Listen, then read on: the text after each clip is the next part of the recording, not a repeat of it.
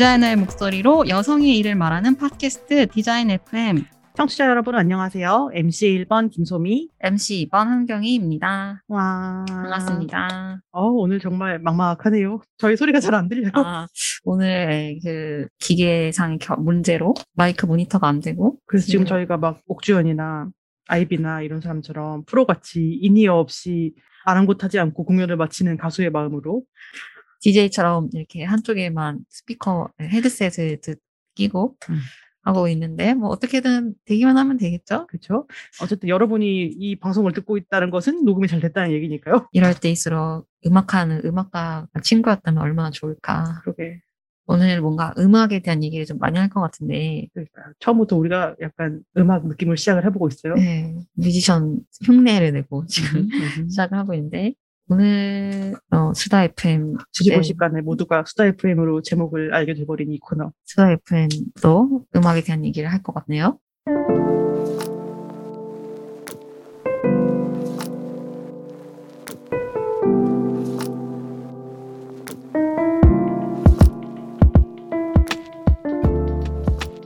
오늘도 디자인 FM 멤버분들을 모셨어요. 수영님이랑 세정님 오셨습니다. 반갑습니다.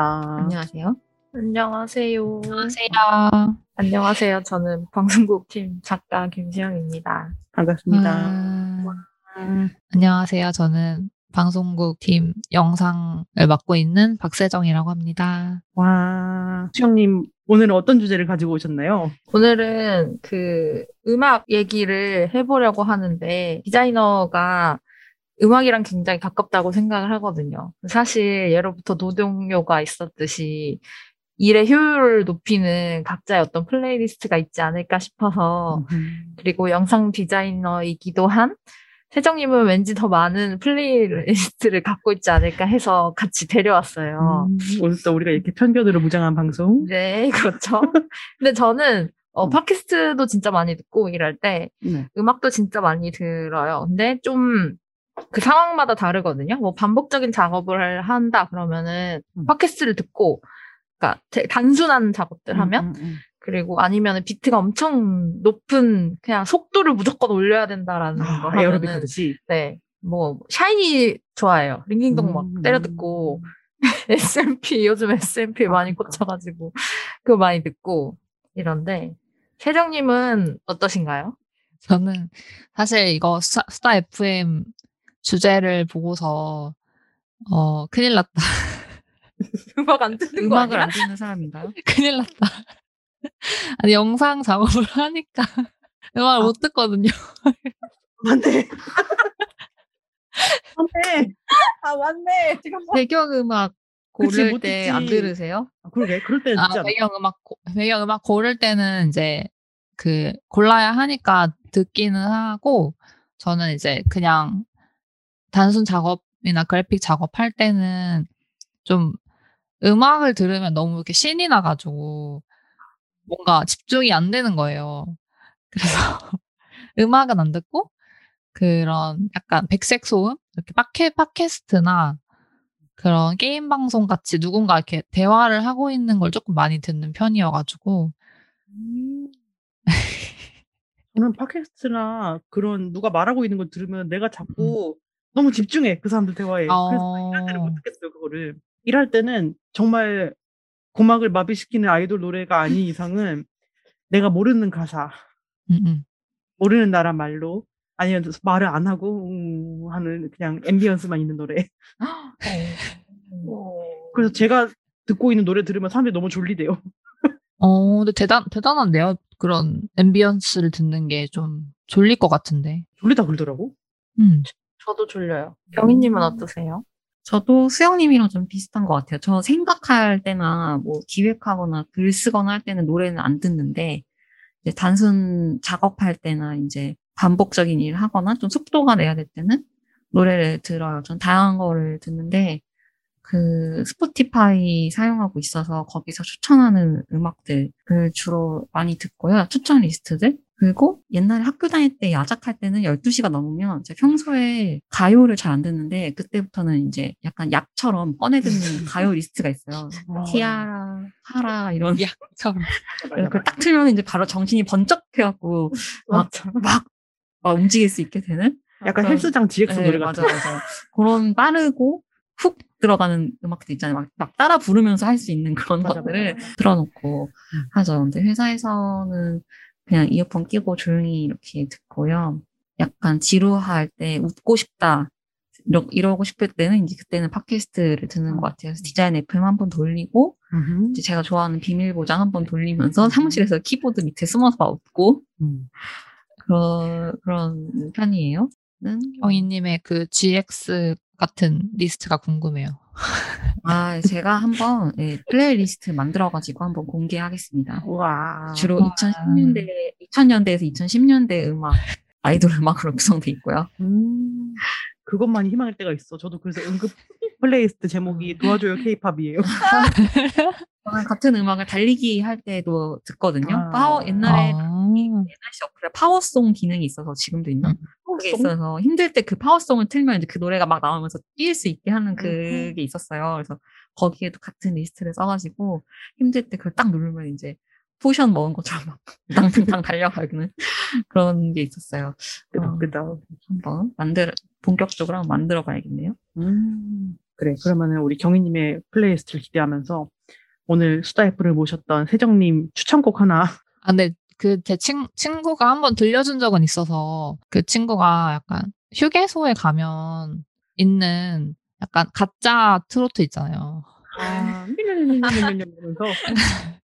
진짜 가수가 부른 게 아니고 그냥 백업 하시는 분들이 유명한 걸 불러가지고 약간 저작권이 조금 침해된 그런 모든 그런 메들리 메들리 같은 게 있더라고요. 근데 그걸 친구가 이제 테이프를 테이프를 아예 CD처럼 USB로 팔아요.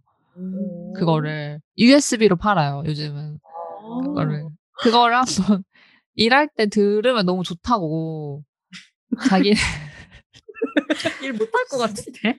근데 한번 들어봤거든요. 근데 친구랑 이제 작업하면서 한번 들어는 봤는데 진짜 약간 약한 것처럼 반짝반짝하지. 반짝반짝 하더라고요. 그래서 아 이거 다시는 못 듣겠다. 너무 힘들다. 약간 웃음 나는 거 있잖아요. 약간 미친 사람처럼 힘들어지면은 막 그렇게 되더라고요. 새로운 걸 듣고 싶다 하시면은 아마 유튜브에 있지, 있지 않을까. 오래된 미래네요. 미, 메들리 이런 게 있지 않을까. 한번 들어봐야겠네요. 네.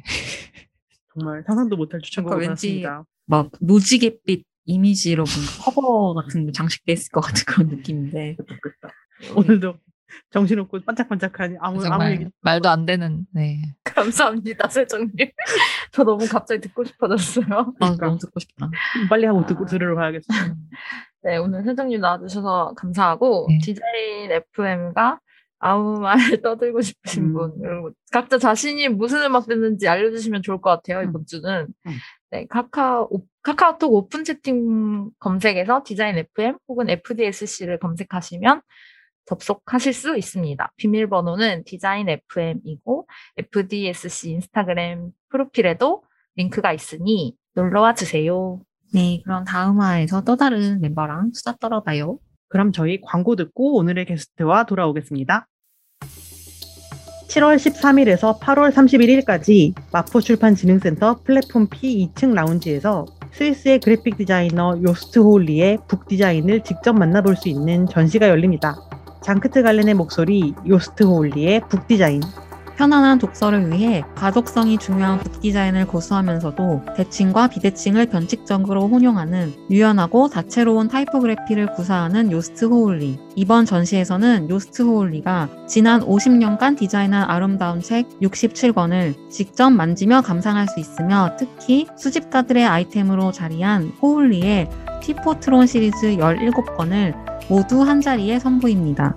호훌리가 디자인한 총 67종의 책들은 6분야로 분류되며 각 분야별 주요 도서에 대한 설명문이 함께 비치되어 독자의 이해를 돕습니다. 모든 책들은 전시 공간에서 열람하실 수 있습니다. 디자인뿐만 아니라 탁월한 기획자이자 저술가로서의 요스트 호훌리를 만나보세요. 장크트 갈렌의 목소리 요스트 호훌리의 book 디자인 전시는 사전 예약제로 진행되며 예약 방법 및 자세한 정보는 마포 출판문화진흥센터 플랫폼 P의 페이스북과 인스타그램에서 확인하실 수 있습니다. 인스타그램에서 info underbar 플랫폼 underbar P를 검색해 주세요. 네, 수다 FM에서 신나게 음악 얘기를 나눠봤습니다. 이쯤에서 마무리를 하고 오늘 게스트분들과 한번 본격적으로 이- 이야기를 나눠볼까요? 네, 오늘 저희가 기가 막히게 수다 FM 주제가 잘 이어지게 됐는데요. 바로 이 음반을 소재로 협업했던 분들을 모셔봤습니다. 저희가 그 일상에서 흔히 마주치는 이 온오프라인으로 유통되는 음반 작업들을 만들어가는 과정들인데요. 여기서 어떤 협업들이 일어나는지 이야기를 나눠보도록 하겠습니다. 네. 그래서 그래픽 디자이너 정해리님, 오늘 저희가 슈퍼 샐러드, 슈퍼 샐러드 고민을 하다가 슈퍼 샐러드 줄여서 슈샐로 부르기로 결심을 했어요. 왜냐하면 photographer 하혜리님이 성함이 비슷하세요.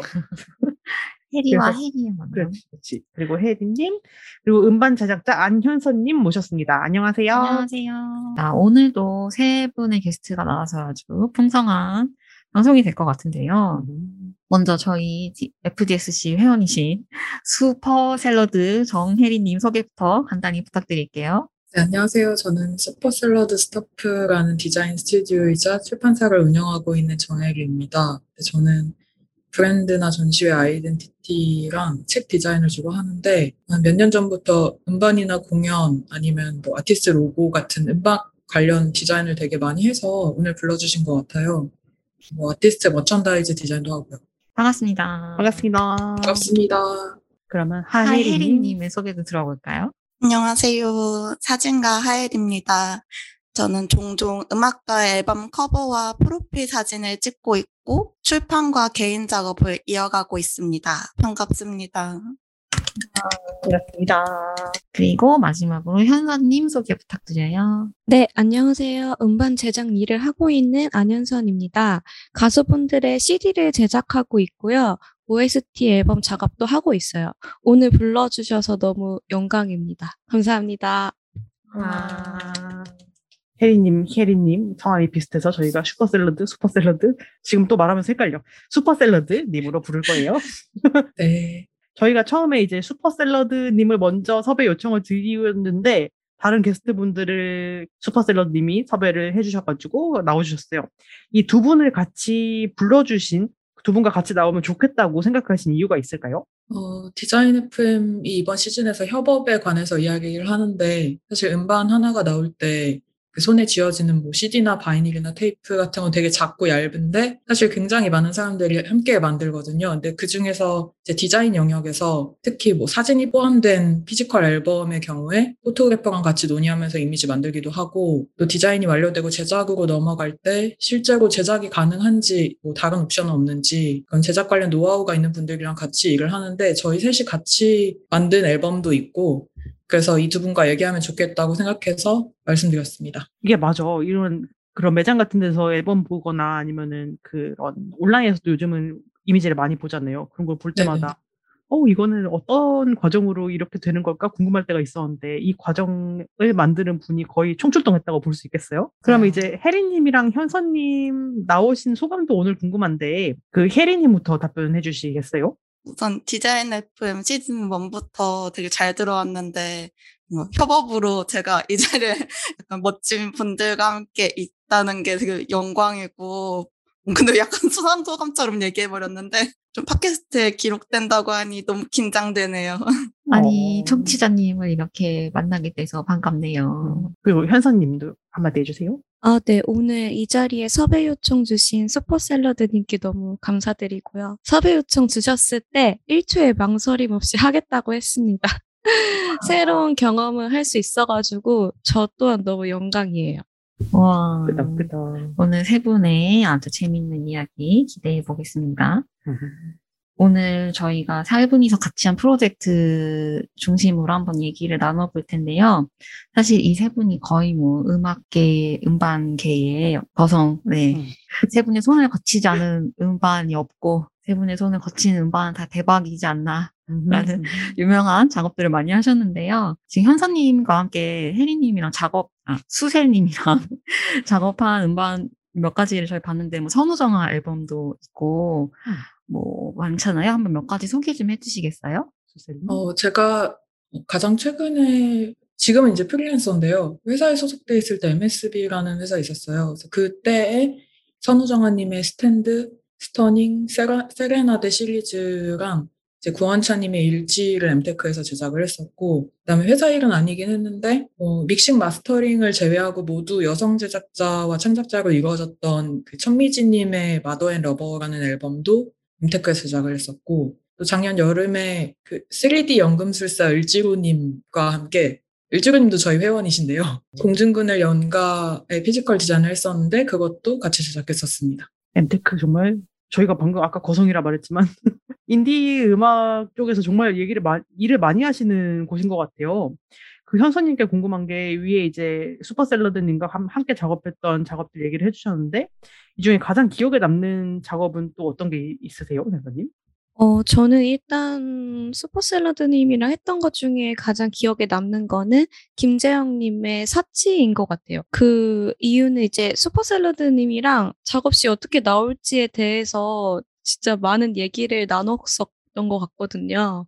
그래서 그게 제일 기억에 많이 남는 것 같아요. 음, 자연스럽게 오늘의 이제 주요한 프로젝트 얘기로 넘어갈 수 있겠네요. 음. 그 세 분이서 같이 작업한 게 이제 아티스트 김제형님의 사치 앨범인데요. 되게 멋있는 커버 이미지를 갖고 있는 앨범이더라고요. 이게 지금 청취자분들이 볼 수가 없으니 이걸 어떻게 대체 텍스트처럼 제가 설명하고 싶은데 사치라는 멋진 한글 레터링이 있고요. 그리고 그 안에 들어가 이제 photo를 이제 혜리님이 사- 촬영을 해주신 거죠. 그래서 이 앨범에 대한 디자인에 대한 간단한 소개 먼저 한번 들어보면 좋을 것 같아요. 수세님이 한번 소개 한번 해주시겠어요? 이 앨범 타이틀인 그 사치는 뭐 우리가 사치스럽게 뭔가를 많이 소비한다고 할 때 사치라기보다 약간 살면서 너무 바쁘거나 아니면 어떤 상황에 처해 있을 때 가끔 뭐, 아, 이런 생각하고 있는 것도 사치 아닐까 그럴 때 있잖아요. 그러니까 그런 걸 말하는 거라고 이제 아티스트 분이 말씀을 하셨어요. 그리고 실제로 저희도 뜻대로 다른 생각들을 많이 하기도 하고 그래서 일단 그런 얘기를 나누면서 디자인을 어떻게 할지에 대해 생각을 했는데 그 앨범 타이틀 그 트랙명 가사가 다 한글이고 그래서 먼저 사치라는 글자를 디자인했습니다. 근데 치 글자가 약간 만세하고 있는 것처럼 보이거든요.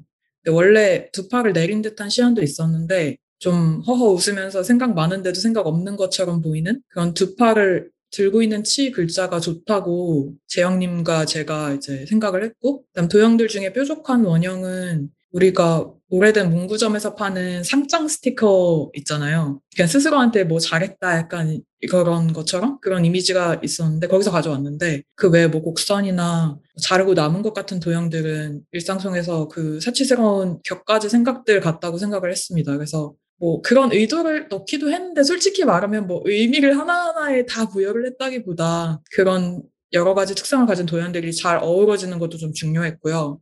그래서 사진은 이제 촬영 전에 재영님이랑 혜리님과 같이 논의를 했는데 어딘지 잘 모르겠지만 우리한테 익숙한 뭐 아파트도 있고 산책로 같은 곳들도 있고 좀 어수선한 길들도 있고 그런 좀 가까우면서도 먼 것 같은 곳이면 어떨까 그런 얘기를 했었습니다. 요 앨범이 이제 세 분이 같이 작업을 했던 거니까 더 약간 자세하게 설명을 할 수 있을 것 같은데 제가 궁금한 게 그 음반을 제작할 때 일반적으로 프로세스가 궁금한데요. 제가 이번 시즌 내내 이 질문을 하고 있는 것 같아요. 모든 분들한테. 뭐 예를 들어서 아까 말씀하신 게 이제 제일 처음에 이 음반의 의도, 그리고 앨범 이름의 의도 이런 것들 아티스트한테 듣고 그것을 가지고 디자인을 제안을 하고 뭐 이렇게 저렇게 얘기를 해주셨는데 요 프로세스 상에서 그 사진은 어느 시점에서 어떻게 계획을 해서 진행을 하는지 그리고 제작을 할 때에는 이 제작 사양으로 넘어갔을 때 현선님과 어떤 식으로 소통을 하는지 이런 게 궁금한데 슈퍼샐러드님, 혜리님, 현선님이 각각 맡았던 일 중심으로 앨범을 만드는 프로세스를 한번 쭉 설명을 해주시면 좋을 것 같아요. 아티스트 분들이 먼저 의뢰 메일을 주세요. 그러면은 의뢰 메일을 받고 서로 다양한 reference들 그리고 곡에 대한 설명과 그런 것들을 조합해서 듣고 이제 원하시는 방향성이 있는지 여쭤보고 만약에 있으면은 그거에 대해서 잘 조율을 해가면서 작업을 완성시키는 과정을 거치고요. 만약 없으시면은 제가 구성부터 기획까지 다 맡아서 촬영까지 진행하는 편이에요. 오, 그러면은 구성이랑 기획이 없으면은 그 앨범에 대한 기본 정보를 들은 다음에 그렇다면은 이런 사진이 좋을 것 같아요라고 제안을 해주시는 건가요? 아, 네, 그렇죠. 굉장하다. 컨설팅 영역이네요, 거의. 이런 사치 같은 경우에는 이제 혜리님과도 뭔가 아이디어를 주고받는 과정이 있었을 것 같은데 그때는 어떻게 의견 조율하셨어요? 뭐 먼저 이런 느낌의 사진을 찍자고 혜리님이 수세님한테 제안을 하신 건지 아니면 둘이 같이 뭔가 의견이 통했다든지 뭐 그런 게 있을까요? 사진은 저희 이제 아티스트 분이랑 슈세님이랑 세 명이서 의견을 나눴는데요. 주로 제가 먼저 제형님에게 앨범 작업기를 받아서 사진 구성을 하고 이제 슈세님이 옆에서 같이 디자인 구성을 해주시면서 최종적으로 디자인 탄생하게 됐어요. 촬영하실 때 수세님도 같이 가서 약간의 어떤 direction? 어, direction 같은 것도 주시고 하는 건가요? 어, 아니요. 촬영은 이제 아티스트 분이랑 저랑 둘이서 진행을 했습니다. 보통 그렇게 되나요? 아니면 디자이너가 가는 경우가 더 많나요? 그런 게 궁금하네. 수셀님 어떠세요? 뭐 디자이너가 가는 경우가 많지는 않은 것 같아요. 근데 그랬던 경우도 있었어요. 그 선우정아님이 Stand Stunning 세레나데 그 시리즈를 할 때에는 그게 처음부터 시리즈를 염두에 두고 촬영을 시작했던 거라서 연달아서 촬영을 했었었거든요, 미리. 그러니까 그때는 제가 촬영 장소에 있었고, 근데 야외에서 촬영할 때는 디자이너는 잘 같이 안 가는 것 같아요. 그리고 가끔은 뭐 아티스트 분이 굉장히 소규모의 스탭과만 일하기를 선호하시는 분들도 있어서 그래서 안 가는 경우들도 있고. 음, 이 사진을 찍을 때 원본 데이터가 있을 거잖아요. 그래서 그 photographer에 따라서는 이 원본 데이터를 자기가 이제 자기 값으로 보정을 해가지고 넘기고 이것을 최대한 어떤 그 후에 재가공을 하지 않는 것을 선호하는 분들도 있을 걸로 아는데 요거 보면은 사진이 아까 얘기하신 수슬님 얘기하신 그 상장 스티커 모양으로 잘려 있거나 곡선으로 잘려 있거나 막 크롭이 어마어마하게 돼 있고 단도로 듀오톤으로 처리돼 가지고 녹색 계열로 돼 있고 이런 활용에 대한 협의는 어떤 식으로 하시는지 궁금하네요. 혜리님은 사진을 이렇게 쓸 거라는 것을 뭐 그냥 다 오케이를 하신 편인가요? 어떠신가요? 그 일단 재영님 앨범에 들어갔던 그 사진이 녹색 톤으로 단도로 들어가 있는 거는 제가 주로 사용하는 기법이라서 애초에 넘겨드릴 때 그렇게 넘겨드린 거고요. 슈퍼샐러드님이 디자인 방향을 정한 뒤에 저한테 먼저 사진 많이 잘라내도 되냐고 물어봐 주셔가지고 그래서 그러시라고 디자이너님 믿고 간다. 그래서 근데 저는 사실 제 사진이 디자이너 손을 거쳐서 다시 새로운 이미지로 태어나는 게 되게 흥미롭고 좋거든요. 그리고 협업의 경우에는 혼자 작업하는 게 아니라 여러 명의 손을 거쳐서 시너지 효과를 내면 더 멋있는 작업이 나오는 게 즐겁기도 하고요. 음, 근데 그때 사실 그 한 톤으로 이제 해주신 게 녹색 말고도 좀 푸른색도 있고 갈색, 그 세피아 톤도 있었는데 그것들을 그 중에 이제 제가 선택을 해가지고 되도록이면 녹색이랑 푸른색 두 가지만 사용을 했고 그다음 이제 세피아 톤이 있는 거는 그러니까 혜리 씨가 주요하게 찍은 거가 아니라 다른 거에 오히려 더 집중을 시켜놨거든요. 그래서 그게 괜찮을까? 이제 그런 게 염려가 되는데 그래서 이제 디자인하면서 재영님한테 보낼 때 혜리 씨한테도 혜리님한테도 그 시안들을 같이 계속 공유를 하면서 의견을 여쭤봤어요. 굉장히 그 모든 어떤 창작 단계 하나하나마다 충분히 협의를 하면서 진행이 됐다는 느낌이 드네요. 음, 저는 이 듀오톤 사진은 수세님이 이렇게 디자인하시면서 설정했다고 생각했는데 음. 혜리님이 뭔가 작업을 해서 주셨다는 게 뭔가 신기했어요. 그러니까 보통 이거 디자이너들이 약간 이거 많이 하잖아요. 맞아, 이렇게 사진 가공하는 거. 사진을 좋게 말해서 효과를 준 거고 어. 어떤 사진가들의 입장에서는 내 사진의 의도를 전부 없애버리는 게 될 수도 있는 어, 어, 어, 맞아요. 어떻게 이거를 협의를 했을까 궁금했는데 뭔가 혜리님의 제안이었다니 뭔가 흥미로웠습니다. 음, 음, 음. 그러면 이렇게 이제 pre-production이라고 해야 되나 앞 단계에서 이렇게 진행하는 것들 이제 혜리님과 수셀님이 디자인 작업을 하고 이제 수셀님이 디자인 이렇게 뚜닥뚜닥 한 다음에 이제 이거를 물성을 뽑아놔야 되는 단계에서 이제 현사님과의 협업이 들어갈 것 같은데 그 단계에서는 또 어떻게 진행을 했었는지 저희가 지금 이 사치 앨범을 실물로는 못 보고 이미지로만 봐서 어떤 스펙으로 작업을 했는지가 좀 궁금하거든요. 그 소셀님이 애초에 사양이나 이런 거를 다 정리를 해서 저한테 말씀을 해주셨어요. 그래서 아무래도 디자이너 분들이 그렇게 다 정해서 오시면 저는 이제 어, 이건 가능하다. 어떤 건 이제 가능하지 않다. 이런 거에 대해서 제가 설명을 해드리거든요. 근데 그러고 나서 이제 종이랑 어떤 종이로 하실지, 그 다음에 후가공은 어떤 걸 넣을지, 이런 거를 정리를 해서 주시면 그게 가능하면 저희가 이제 그게 가능하다라고 해서 진행을 하는 거고 어 처음에 소젤님께서 도무송이라는 그 구멍을 뚫는 작업을 하고 싶어 하셨어요. 그런데 이게 너무 이제 좀 디테일한 부분이고 뚫었을 때 별로 안 예쁠 것 같아가지고 그거는 별로 안 예쁠 것 같다라고 이제 말씀을 드렸더니 아 그러면은 그 위에 위에다가 에폭시라는 이제 후가공을 넣어보자 이제 말씀을 하셔서 그걸로 이제 방 진행을 했어요. 네. 그래서 도무송이라는 작업이 이제 구멍을 뚫는 작업인데 두 면을 합치면 안 맞을 수 있는 부분이 생겨서 그거에 대해서 말씀을 드리고 네 그렇게 해서 진행을 했던 것 같아요. 그 앨범이 약간 평면이 당연히 아니고 이렇게 접혀가지고 뭘 끼워 넣고 닫고 이런 형태이고 그것을 한번 띵 열고서 다시는 안 보는 게 아니라 계속 사용을 하는 거다 보니까 어떤 제작상에서 신경 써야 될 게 되게 많을 것 같아요. 그래서 뭐 수셀님만 해도 그런 음반이나 뭐 작업을 좀 해보셨으니까 이게 좀 있을 것 같은데 그 아까 현선님 얘기도 사양을 이미 다 정해가지고 연락을 주셨다 그랬는데 그렇지 않은 경우도 있을 것 같은데요. 네, 그래서 저도 이제 되게 말로 설명하기가 되게 힘든 부분이 있어요. 그래서 대부분 제가 이제 회사로 모시거든요. 직접 저희 회사에 있는 샘플들을 보고 설명을 해드리는 게 가장 좋아서 디자이너 분이랑 그 다음에 아티스트 분들이 직접 오셔서 사양을 보고 정하시는 경우가 대부분이고요. 그렇게 해서 이제 사양을 정하시고 나면 저희가 그거에 맞는 칼선을 드려요. 칼선이라고 하면 이제 가이드선 같은 건데 이제 그거에 맞춰서 작업을 해주시는 거죠.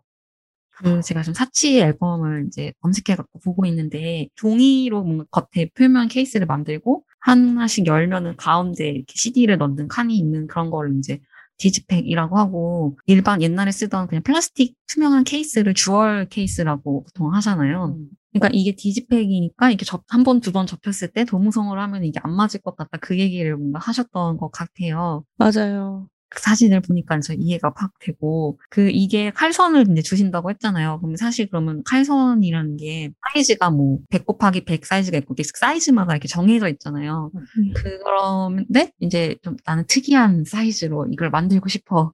이러면은 이제 만약 어, 이상한 사이즈로 숫자를 주면은 그걸 별도로 만들어 주시나요 칼선을? 네, 맞아요. 제가 이제 만들어 보고 이 사이즈로 다 만들어 본 다음에 칼선을 만들어서 드려요. 제가. 그 저희가 사전 미팅 때도 그랬지만 현선님의 포지션이 진짜 중요하고 잘 모를 법하지만 정말 중요한 역할이라 생각이 들었던 게 기본적으로 디자이너이지만 굉장히 제작에 해박한 디자이너라서 또 다른 디자이너와 제작사의 중간을 이을 수도 있는 그런 역할이신 거잖아요. 이렇게 생긴 걸 만들고 싶은데 인쇄소랑 커뮤니케이션을 어떻게 해야 되고 어떤 식으로 사양을 만들어야 되는지 모르겠다. 혹은 내가 이렇게 만들고 싶은데 이렇게 하면은 제작물이 나올 수 있는 건가? 이런 것들을 판단해가지고 정리를 해줄 수 있는 분이 굉장히 소중하고 중요하고 우리 인쇄소에도 있었으면 좋겠다 이런 생각이 싹 드네요. 그거 뭔가 이제 화면만 보고도 이제 이게 어떻게 나올 거라는 그 예상을 되게 구체적 이고 음, 정확하게 음. 해주셔야 되잖아요. 엔지니어 같은 그런 느낌도 나고 맞아, 뭔가 맞아. 멋있습니다. 네, 감사합니다. 이 사치 앨범 작업하면서 어, 주의를 기울였던 점은 도무송 부분이 있었고 또 다른 부분이 있을까요? 도모송을 못하니까 이제 수세님이 이폭시라는 작업을 이제 원하셔서 이제 에폭시라는 거는 이- 인쇄된 거 위에 이좀 반짝거리는 코팅 같이 올리는 거예요. 그런데 이게 또 핀이 안 맞으면 조금이라도 어긋나면 이제 예쁘지 않아서 제가 인쇄소에다가 어, 핀 좀 잘 맞춰달라라고 당부했던 기억이 나요. 그래, 그 핀 안 맞으면은 약간 껄쩍지근하지. 맞아. 그렇죠. 그림이 여기 있는데 여기서 이렇게 단이 딱 생겨가지고 그림 한 2mm 보이고 2mm 옆에서부터 반짝 이러면은 아 이거 맞아. 뭐지? 미묘, 미묘하지만 신경 쓰이는 그런 게 또 있잖아요. 맞아, 맞아. 근데 또 사실은 에폭시 단계쯤 가면은 감리를 보러 가기도 뻘쭘해서 하고 그래서 막 아 뭐 잘 맞춰주세요 하고 했다가 나중에 받아보면 충격 이럴 때도 많은데 이렇게 저희가 간단하게 얘기했지만 사실은 이 세부적인 공과 열, 열심히 많이 들어갔을 것 음, 같아요. 그세 분이 같이 한 작업을 얘기를 들어봤고 음반 제작 과정에 대한 디테일한 얘기를 한번 더 나눠보면 좋을 것 같은데요. 다른 앨범들도 보니까 이게 혜리님하고도 얘기를 했지만은 앨범 작업들을 보니까 사진에서 오는 이미지가 굉장히 큰 것 같아요 아무래도 근데 이 사진이라는 게 예산이나 뭐 여러 가지 이유로 인해서 사진을 촬영을 할 때도 있지만 아닐 때도 있을 거잖아요 만약에 사진이 없으면은 어디서부터 시작을 하는지가 전 조금 궁금한데 예를 들어 그런 아티스트가 특정한 그래픽에 영감을 받는 경우가 아니면은 그 수셀님이 이것을 처음부터 제안을 해야 될 거잖아요. 그래서 어디서부터 컨셉을 떠올린지가 궁금해요. 이런 사진이 없을 때 수셀님 어떠, 어떠세요? 아무래도 음반이라는 거가 앨범 제목도 있고 음반을 뭐라고 할까 하나의 전시라고 해야 될까? 그리고 그렇게 생각을 한다면 제목이 어떤 전시 제목이 되는 거잖아요. 또 전체적인 그런 거니까 제목이 중요하고 그다음에 아티스트 분이 음악에서 뭘 담고 싶었는지 그 내용이 제일 또 중요한 것 같아요. 그래서 그런 대화를 많이 나누면서 아이디어를 얻고 디자인도 중요하지만 어쨌든 그 앨범의 주인공이 그 음악이니까 또 음악도 많이 들어보고 하면서 뭐 예를 들어 그 아렉시보라는 분의 이제 EP 카운터라는 걸 디자인을 했었는데 그거는 테이프 형태였거든요. 거기서 카운터가 뭔가의 카운터를 치다 그런 말을 이제 떠올리면서 뭐 작용과 반작용, 뒤집힌 그런 이미지가 이제 떠올랐어요. 그래서 테이프 내지의 안쪽에 더 많은 정보가 있고 근데 그거를 디지털 커버로 사용했어요. 그러니까 바깥쪽이 아니라 안쪽 에 있는 걸 디지털 커버로 사용하고 바깥쪽에는 되게 단순한 그래픽과 앨범 타이틀만 넣었어요. 그래서 뭐랄까 안쪽과 바깥쪽의 중요도를 바꿔버리는 그런 식으로 이제 아이디어를 발전시키기도 하고요. 뭐 구원천님의 일지 같은 경우는 사진이 없었는데 대신 이제 타이틀이 일지이다 보니까 뭐 원찬님이 작업 과정 중에 쓴 단상을 각 곡별로 연결져서 넣거나 그런 아이디어들도 있고 그러니까 사진이 없을 경우에는 좀 더 다른 방식으로 시도를 해보려고 하는 것 같아요. 그러면은 수셀님 개인적으로는 사진이 처음부터 합의를 한 게 아니라 사진이 이미 찍혀서 올 때도 있을 거잖아요. 그 아티스트 사진이. 그런 경우랑 사진이 그냥 없고 본인이 처음부터 작업을 해야 될 때 어떨 때가 좀 더 작업하기 편하다고 느끼세요? 전 사진이 없는 경우가 사실 좋기는 해요. 그러니까 사진이 없다기보다 그러니까 사진을 찍을 수도 있는 상황? 아, 조금 그러니까- 자유도 열려 있는? 네네네네. 그래서 뭐 사진을 찍게 되더라도 같이 논의를 하면 저도 어쨌든 그런 이미지를 떠올리면서 어떻게 해야 되겠다 그런 계획을 잡을 수도 있고 또 재밌는 다른 제안도 할 수 있으니까. 근데 이미 사진을 찍은 상태에서 저한테 이제 주시면은 제가 그 사진을 어떻게 활용해야 할지 여기서 어떤 서사를 만들어야 할지 뭐 그런 것들을 생각해야 하는데 여러 가지 문제들이 있네요. 그 사진이 제가 느끼기에는 그 음반에 어울리지 않다고 판단되는 경우도 사실 있었어요. 솔직히는.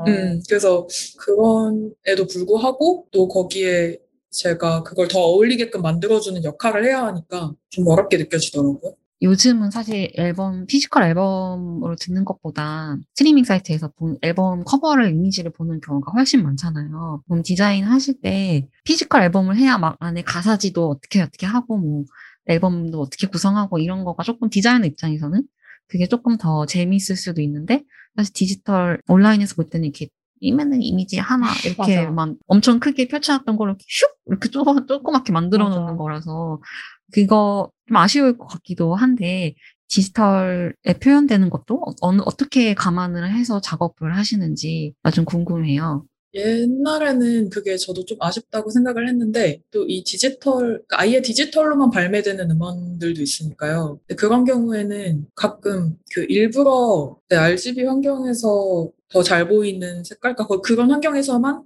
특별하게 보일 수 있는 그런 색깔을 많이 사용하고 아니면은 그 올해 초에 백예린님의 Tell Us Bout Yourself Remix 앨범을 만들었었는데 사실 그거는 physical이 나오지 않았어요.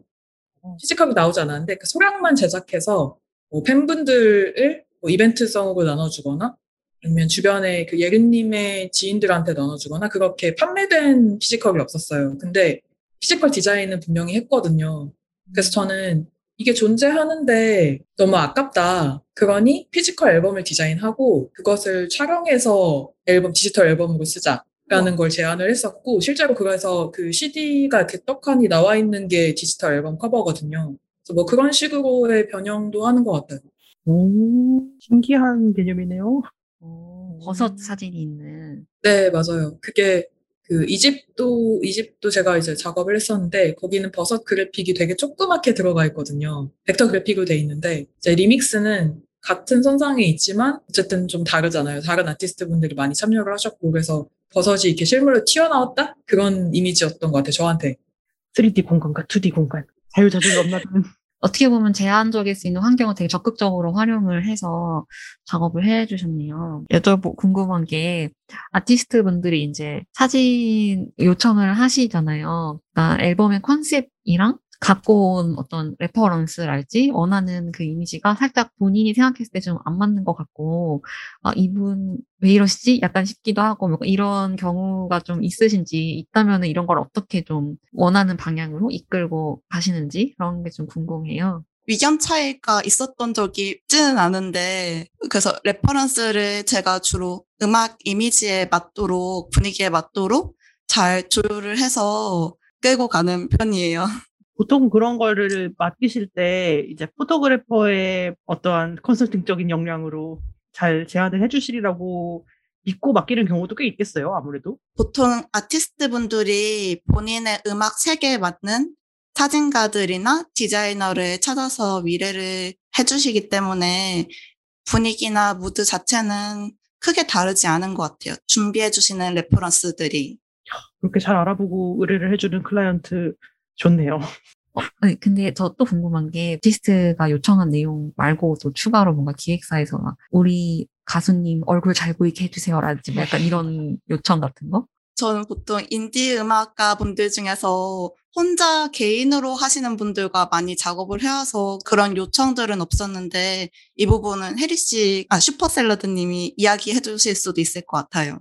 어, 그런 경우, 아, 그러니까? 누구라고 특정, 예, 특정할 수는 없을 것 같은데, 뭐 공연, 저, 제가 이제 뭐 음반 아니고 공연 관련 디자인도 많이 했어서, 공연 때 처음부터 거긴 이제 아티스트 얼굴이 전혀 아무런 그 배너나 이런 데도 아무 데도 안 들어가 있었고, 홍보물에도 없는 걸로 다 협의가 되어 있었어요. 막상 이제 현장에서 뭐 현수막 걸고 이거 걸고 뭐 이렇게 하면서 사진을 꼭 넣는 걸로 해라. 그러니까 하루 전날, 하루 전날 이제 대표님이 보시고 와우. 그러셔가지고 이제 갑자기 자리로 달려가가지고 그거를 했죠. 그 설득이 안 됐어요. 그러니까 근데 이해가 되기도 해요. 왜냐면 뭐 팬분들은 바로 옆에서 못 찍잖아요. 사진을. 그러니까 그 아티스트 옆에서 못 찍으니까 얼굴이 있는 거 옆에서 나 여기 왔다 이런 거 인증도 하고 싶을 것 같고 그래서 필요한 것 같기도 하더라고요. 저는 이제 그런 지점을 제가 놓친 걸 수도 있고 조금 뭐 디자인은 마음에 안 들게 되긴 했는데 소비자를 생각하는 마음으로 팬분들 생각하는 마음으로 했습니다. 어, 그래서 그게 얼굴이 들어간 그 제가 됐나요? 네네 교체가 됐어요. 거의 막 퀵으로 받아가지고 이렇게 이렇게 세상에. 아, 극한 직업이네요. 그러게. 그때 좀 많이 괴로웠어요 진짜. 어, 괴롭죠. 그러니까. 시간은 다가오는데 막 전화해가지고 뭐 언제 되나요? 뭐 몇 시에 가- 되나요? 막 맞아요 맞아요. 금방 가요. 매일 쓰고 있어요. 이렇게 출발했어요. 막 이렇게. 네, 역시 이 세부적으로 들어가니까 다양한 고충과 희노애락이 음. 있는 것 같아요. 그럼 다시 현서님의 이야기로 돌아가서 아까도 이야기했지만 이제 앨범 제작하는 전 단계에서 이- 이제 데이터를 보시다 보니 공정에 대한 것들을 모르는 게 하나도 없으실 것 같아요. 음. 현서님은 누군가 디자인 발주 파일만 딱 보내줘도 아 이게 어떤 식으로 나오겠고 이게 된다 안 된다 약간 겨, 이런 게 딱 한 번에 판단이 되는 어떤 경지에 이르신 건지 궁금하네요. 아무래도 이제 보, 그렇죠? 이제 보고서는 딱 느낌이 오죠? 야, 이거는 이렇게 해가지고 CD가 안 들어간다 이런 거요. 그렇죠. 이게 사실은 우리가 완성된 걸 봐서 그렇지 데이터 상태로 보면은 진짜 뭐 캐드 파일 이런 거, 야, 이게 어디서부터 어디까지가 기지 거의 이런 느낌으로 보일 때도 있잖아요. 복- 사양이 복잡한 파일 같은 경우는. 그리고 막 후가공이 여러 레이어 올라가면은 그거를 파일을 다 분리하고 이러기 시작하면은 한 파일만 열어봐서는 이게 어떻게 되는지 전혀 알 수 없는 상태인 경우도 있는데, 오, 이거를 보면 알 수 있다니 정말 대단한 원본 파일, 그러니까 파일이 오는 거니까 막 효과 같은 게 많이 들어간 작업이면은 막 이게 사, 컴퓨터 사양에 따라서 잘 표현이 안 될 수도 있고 음, 음, 이런 아, 거를. 계속 확인해 줘야 되잖아요. 이거 multiply 먹으신 거 맞나요? 뭐 여기서 이게 접혀서 여기 끼는 거 맞나요? 이런 게 다 확인을 해야 되고 약간 음. 이런 게 되게 이해도가 높아야지 약간 이게 얘기가 될 것 같다는 생각이 들어가지고 근데 이제 네. 네, 그것도 그, 그렇고 이제 파일이 너무 크게 오는 경우가 되게 많아요. 아무래도 효과를 많이 넣으시거나 하는 경우가 있는데, 그래서 예전에 한번 컴퓨터가 멈춰가지고, 그래서 컴퓨터가 꺼진 적이 있어요. 그래서 회사에서 그래서 높은 사양으로 바꿔주셨어요. 그 이후로. 필요하겠다. 왜냐면은 디자이너분들이 올리고 싶은 게 너무 많으니까 이제 완전 고용량으로 주시는 거예요. 근데 제 컴퓨터에서 그걸 받아들이질 않아가지고 그 고용량이면 보통 어느 정도의 용량이에요? 예전에 한 번 받았을 때는 한 10기가?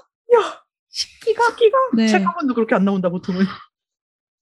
어, 어떻게 하면 크고 고화질 사진이 막 여러 장 들어가 있고 막 이런 네, 거. 그러니까 레스터화를 아예 안 한 상태 사진들이 올라가 있고 심지어 일러스트로 열리지도 않아서 그래서 이제 디자이너분한테 저 컴퓨터에서 열리지 않으니 사진을 그러니까 레스터화해서 주세요 이렇게 했던 게 거의 생각이 나네요. 네. 어, 그분은 도대체 어떤 컴퓨터를 쓰시는 어, 거지? 그러게 슈퍼컴퓨터 쓰시는 거 아닐까요? 그러니까, 그러니까. 기상청에 있는 컴퓨터 이런 거 쓰는 거. 어 그러면 이제 수셀님이랑 진행하시면서 어 현사님이 봤을 때 수셀님이 약간 어 이건 좀 무리한 것 같은데 싶은 요구를 한 적이 있으신지. 네, 그, 아, 그때 그 도무송 작업 김재영님의 사치 안 된다고. 다른 건다 괜찮은 네. 것 예, 어, 워낙 작업을 잘 해주셔가지고, 뭐, 크게 그런, 왜냐면 디자이너분들은 쉽게 현, 실현이 가능한지 안 가능한지 그런 부분에 대해서 이제 약간 이게 판단이 안 되시는 경우가 있어서 그런 부분에서 제가 이제 이건 된다, 안 된다 말씀을 드리니까. 근데 또 안 된다고 하면 바로 포기를 해주시고, 다른 방향으로 이제 좀 가주시는 거라서 되게 감사했죠, 그때. 안 된다고 하는데 왜요? 좀 되게 해줘요. 이런 사람도 있어요.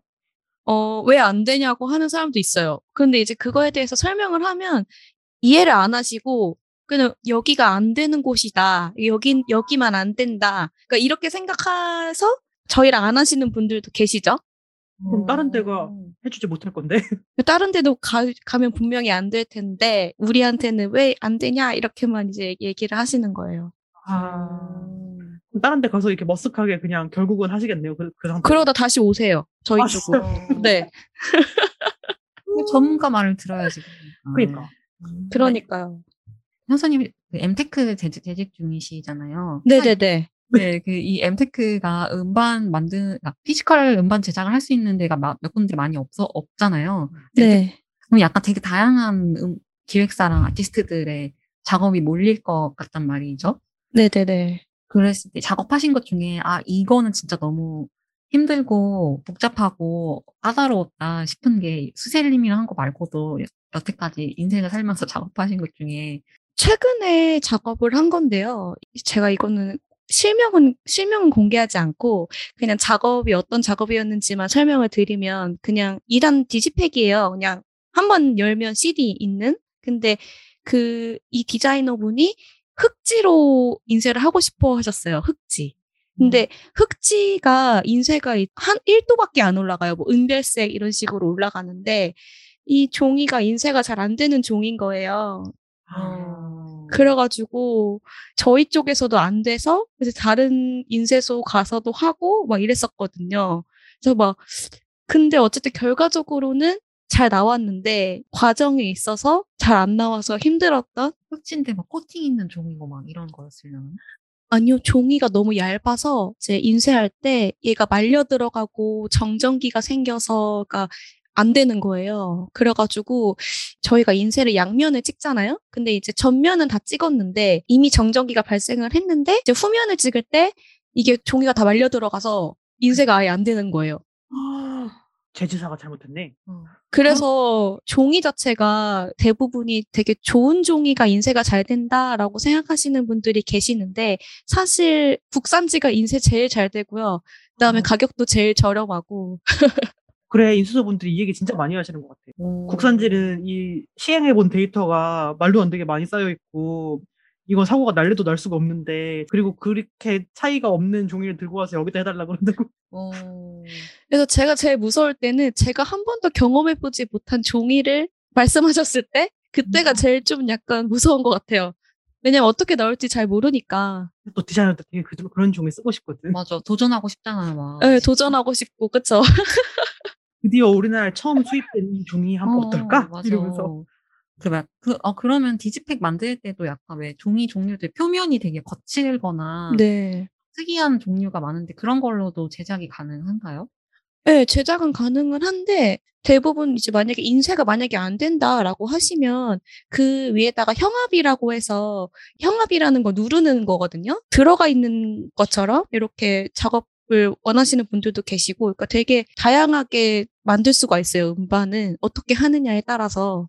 어쨌든 종이로 하는 거니까 뭔가 다양한 거를 쓸 수 있을 것 같은데 제가 경험했을 때는 약간 어, 무광 코팅한 것 같은 그런 종 음, 뭔가 많이 만드는 경우가 많았던 것 같아서. 맞아요, 맞아요. 그냥 보증되고 안전하고 확실한 이반 그걸 많이 하겠죠? 그 방법으로 제작을 어, 이제 무광 코팅으로 하면 어쨌든 내구성이라든지 뭐 이런 부분이 이제 좀 앨범이 오래 가니까 이제 무광 코팅을 많이 선호하시고 CCPG라는 종이가 자체가 전면은 반짝거리고 이제 후면은 이제 약간 종이 느낌 나는 약간 거친 느낌이 있어요. 그래서 그 느낌을 원하시면 이제 후면 인쇄를 하시는데 그게 약간 내구성이 조금 떨어지는 그러니까 시간이 지나면 조금 해지는 그런 게 있어서 근데 그런 느낌 원하시는 분들은 또 그걸로도 하시고 그래 난 CCP지에 뒷면을 프린트한다는 얘기는 이번에 사전 미팅하면서 되게 신기하게 들었어요. 오 뒷면을 쓰는구나. 저한테는 뒷면은 거의 그냥 풀 발라서 어디에 붙이는 면이에요.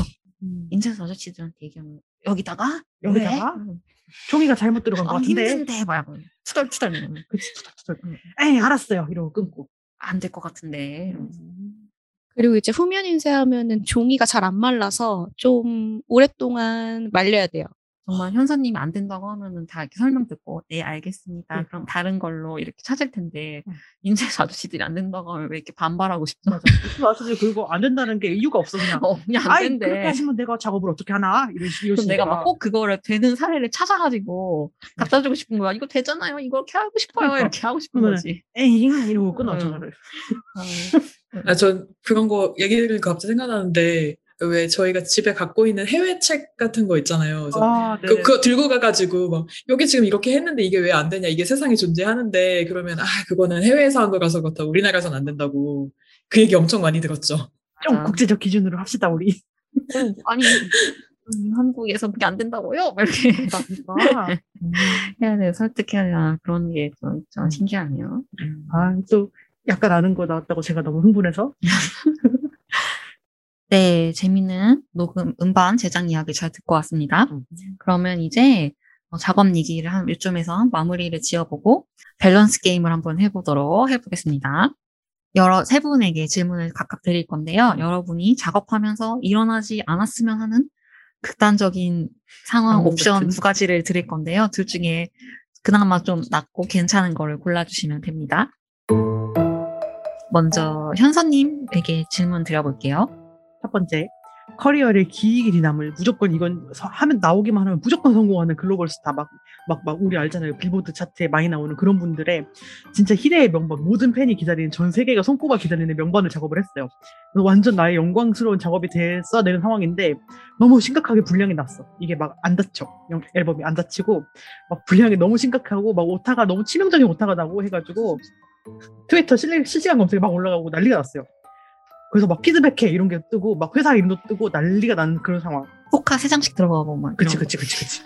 vs 저예산이라서 울며와 겨자 먹기로 작업을 한 자- 앨범이에요. 디자인적으로 너무너무 아쉬운 앨범. 소프트 터치로 저예산이지만 고효율로 만들어주세요 해서 이상하게 만들었는데 갑자기 그 앨범이 5년 후에 미친 듯이 역주행을 해가지고 온 세상에 내가 참여한 앨범이라는 것이 소문이 다 나버린 거예요. 하필 그 앨범에 이름이 들어가 있어서 이름이 대빵만하게 크게 들어가 있어서 인터뷰 요청도 오고 사람들이 막, 어, 이 자- 가수님 앨범 작업하신 분이래요. 너무 멋지다. 막 이렇게 칭송하는 그런 상황. 그 작업 자꾸 내가 봐야 돼. 근데 자꾸 내가 내 이름이 거론되는데 너무 창피한 그런 앨범 만들어야 하는 상황. A와 B 중에 무엇이 더 나으신가요? 하나, 둘, 셋. B. 저는 B입니다. 어, 왜냐면 인쇄에서 불량이 생겨서 실검에 올라갔다. 이거는 정말 끔찍하고 잠도 못 자는 상황이고 그럴 것 같아요. 어, 차라리 부끄러운 작업이 낫겠어요. 네, 차라리. 그런 게 낫다. 음, 네. 실검은 무섭지. 실검은 정말 무섭네요. 그래, 조리 달리면 무서운 거죠. 무서워요. 그러면 다음으로 무서움을 뒤로 한 채 수슬님에게 질문을 드릴게요. A랑 B 중에 골라주시면 되고요. 인쇄소를 고르는 질문이에요. A는 모든 게 다 가능해요. 내가 뭘 하고 싶어도 다 가능하고 막 독일에서 나온 거 갖다 줘도 가능하다 그러고 진짜 내가 구현하고 싶은 모든 걸 다 가능하게 해주는 전지전능한 인쇄소예요. 그래픽도 너무 만족스럽고 막 아우 너 막 정말 색감도 너무 좋고 그래. 근데 또안 닫혀. 이 인쇄소가 다 가능하다 해놓고 실은 가능하지 않았는데 자기들이 너무 긍정적으로 생각해서 만들고 났더니 이게 안 닫히고 CD가 자꾸 뱉어내고 무슨 패키지가 제대로 닫혀있질 않아가지고 뭐가 줄줄 나오고 진짜 말도 안 되는 실수가 나와버렸어요. 다 가능한다고 했었는데. vs 일단 뭘 의뢰를 하면은 안 된다고부터 말하는 인쇄소예요. 일단 안 돼. 뭐 이, 이- 이것 좀 어, 하고 싶은데요. 안 돼. 저것 좀 하고 싶은데요. 그럼 그것도 안 돼. 다 안 되고 안전한 것만 할 수 있는 인쇄소예요. 사장님이 기술 장인이라서 엄청나게 아날로그 식으로 하는 인쇄소 기계도 막 저거 기계 저 돌아가는 거야 싶지만 그런 기계로 어떻게 꾸역꾸역 작업을 하고 일러스트레이터 CS6 이런 거 쓰고 한 번 뭐 맡기려면 기본 100일씩 걸리고 하지만 인쇄소지만 결과물이 나왔다 하면 너무너무 멋지고 괜찮고 완성도가 끝내주는 그런 인쇄소. 혜리님의 선택은? B. 저는 일단 B를 하겠습니다. 아, 이거 좀 고민이 많이 되는데, 그러니까 약간 이성은 B고, 제 마음과 몸은 A를 향하고 있는데, 그러니까 뭐냐면 일단 B랑 해서 이제 결과물이 중요하니까 아무리 뭐 예쁘게 해도 결과물이 아- 그렇게 되면은 뭐 판매도 못하고 사실 계속 다시 하는 상황이 발생할 것 같거든요. 결국에 시간도 잡아먹으니까 일단 B랑 완벽 합격 그 자체 그 결과물을 내고 근데 이제 개인적으로 A가 너무 끌리니까 A라는 인쇄소는 개인적으로 제가 이제 알아놓고 있다가 나중에 나 예, 나중에 뭐 개인 작업 좀 해보고 막 이렇게 테스트 해가지고 나중에 A랑 해서 완벽 합격 그걸 만드는 걸로. 아, 야, 또 이 융합적 인재 같은 발음이 나왔습니다. 이런 비슷한 경험을 해보신 적이 있으세요? A랑 B의 인쇄소 상황 같은 거를? 아, 딱 저렇게 양분 된 적은 없었던 것 같아요. 근데 일단 대체로 안 된다고 하는 분, 그 인쇄소가 일단은 많은데 안 된다고 해도 뭐 찾아가, 찾아가든지 뭐 전화를 하든지 계속 좀 귀찮게 하면 귀찮게 하고 뭐 사례도 보여드리고 그런 식으로 하면 일단 한번 시도는 해볼게 뭐 이렇게 돼가지고 해봤는데 뭐 할 수 있겠다 이렇게 되는 경우도 있는 것 같고 이 지금 이 예시처럼 완전히 둘로 나뉘긴 좀 어려운 것 같아요. 저 이 예시는 저희가 극단의 극단으로 몰고 있어요. 아, 근데 너무 재밌어요. 이거 너무 재밌어서 다른 분들 하는 것도 저도 마음속으로 막 대답하고 있었거든요. 역시 결과물이 나오, 잘 나오는 게 중요하다라는 음, 음, 음. 답변을 들었었고요. 그럼 마지막으로 혜리님에게 질문을 드릴게요. 음. A. 회의도 잘 줘요. 돈도, 돈 진짜 잘 주고, 귀찮게 하나도 안 해. 그냥 너무 평화로워. 촬영 환경도 그냥 다 맞춰주고, 뭐, 뭐 필요한 거 있으면 다 갖다 줘요. 너무 좋은데, 촬영 끝나고 왔더니 결과물을 자기들 마음대로 막 잘라 붙이고, 오려 붙이고, 내가 집중해서 찍은 거 다 없애버리고, 그것도 저작권 안 지키고, 이거에 썼다가 저거에 썼다가, 광고에도 썼다가, 막 시즌 그래픽으로 썼다가, 매장에도 걸어 놓고, 인테리어도 하고, 완전 지 마음대로 다 썼어. 내가 이날 촬영할 때만 좋아하는데, 그날 뒤부터는 자꾸 막, 아, 이걸 내가 만든 거였다니, 내 사진이 이렇게 쓰이고 있다니, 이러면서 자괴감을 느끼게 하는 클라이언트. vs 너무 작가 작가짐이셔서 시너지가 폭발하는 거. 자기 작가 작가의 그런 마인드를 펼치고 싶어서 reference 200개씩 주고 기획안 막 20장씩 만들어가지고 이대로 해주세요라고 하는 클라이언트예요. 그래서 매월 몇 월 며칠에 2시 20분에 자연광에서만 찍어야 되는 그 사진을 고수하고 그날 못 찍었다. 그날 비가 왔다. 그럼 내년에 넘어가서 똑같은 날 2시 20분까지 기다리는 자기한테 되게 중요해. 그런. 사람인 거야.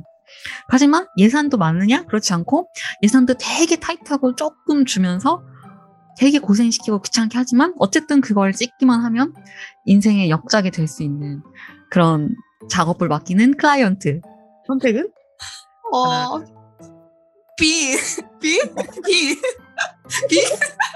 아니 너무 둘 다 극단적인데 일단 둘다 이름 걸고 하는데 결과에 없던 뭐 번호 번호가 생겨 있다던가 그런 게 막 여기저기 다 막 걸려 있고 그런 것보다는 차라리 reference 200개 조율하고 그냥 인생 역작 만드는 게 좋을 것 같아요. 번호 번호라니까 확 와닿네. 네. 그리고 인생 역작 만들면 어쨌든 다른 일도 글로 들어오지 않을까요? 돈 안 안 줘도. 힘들지만 어쨌든 네. 미래를 위해서 역작을 만드는 거 선택하셨군요. 음. 혜리님도 이런 비슷한 경험 있으세요? A나 B의 클라이언트를 만나는 경험? 저는 다행히도 아주 멋진 클라이언트 분들 만나서 보통 페이 잘 주시고 저에게 자율성 많이 보장해 주시는 분들과 작업을 많이 했어요.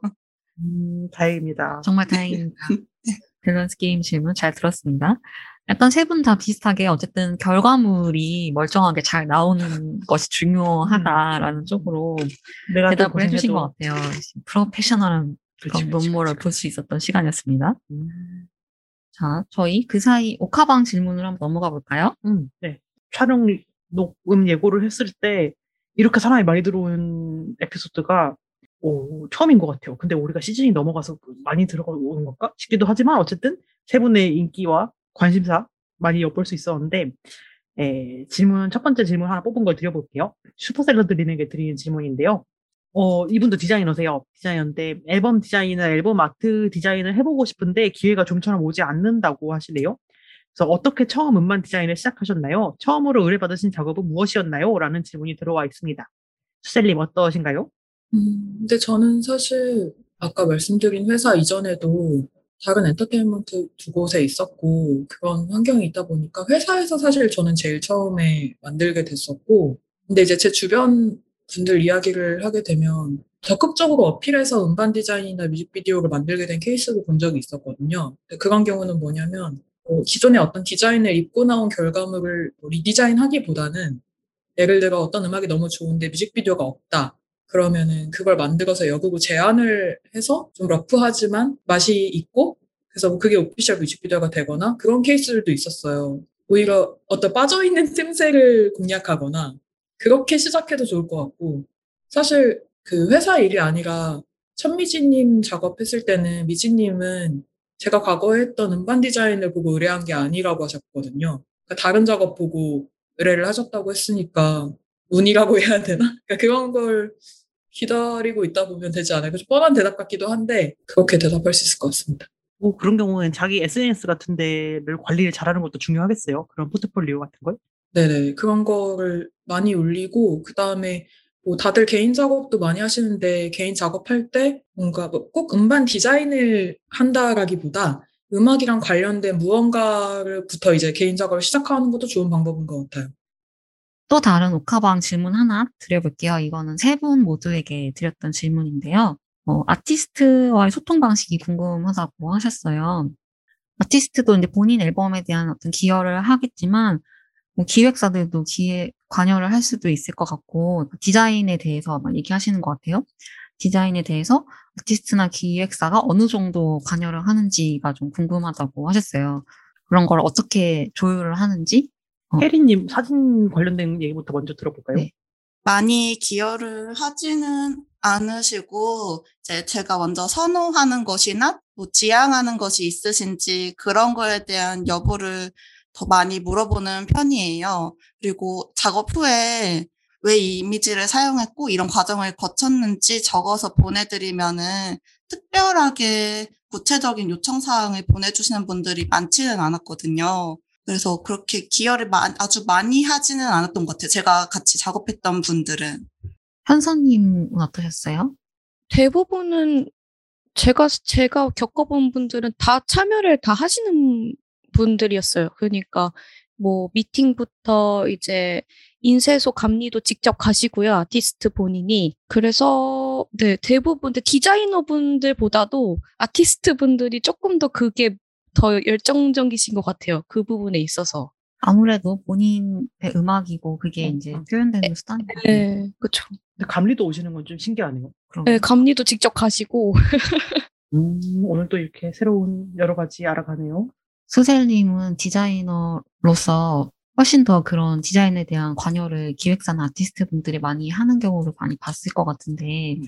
어떠셨어요? 그런 걸 어, 뭐 많이 하는 분들을 어떻게 그런 의견 조율을 하셨는지 궁금해요. 제, 저랑 같이 하셨던 분들도 꽤 많이 관여를 하시는데, 관여? 관여라고 표현해야 되나? 어쨌든, 처음 미팅부터 중간 과정, 가끔 좀 디자인에 깊이 관여하고 싶으신 분들은 중간에 계신 그 A&R 분들, 그 A&R이라는 그 직무는 Artist and Repertoire라고 해서 아티스트 발굴하고 계약하고 뭐 어울리는 음악을 같이 선정하고 제작 과정 가운데서 모두랑 연결돼 있는 그런 직무거든요. 어쨌든 보통 그분들이 처음에 미팅하고 이제 그분들과 소통을 많이 하게 되는데 그래도 적극적으로 계속 참여하고 싶으신 분은 모든 미팅에 다 참여하시고 그다음에 저한테 이제 개인적으로 자기가 뭘 봤는데 되게 좋았다, 뭐 이런 이미지가 있으면 좋겠다 그런 거를 제안하시기도 하고 근데 그게 뭐 항상 그분들하고 또 저도 100% 듣는 것도 아니고 또 그분들도 제와의 제안을 다 100% 듣는 게 아니라서 계속 진짜 말 그대로 협업하면서 디벨롭하고 바꿔가고 그렇게 했던 것 같아요. 근데 주로 저랑 했던 분들은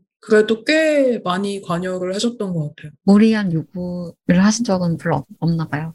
미팅에서 우리가 이제 이쪽 방향으로 나아가자라고 이제 정하고 나서 예를 들어 뭐 며칠 지나서 뭘 봤는데 뭐가 너무 좋았다.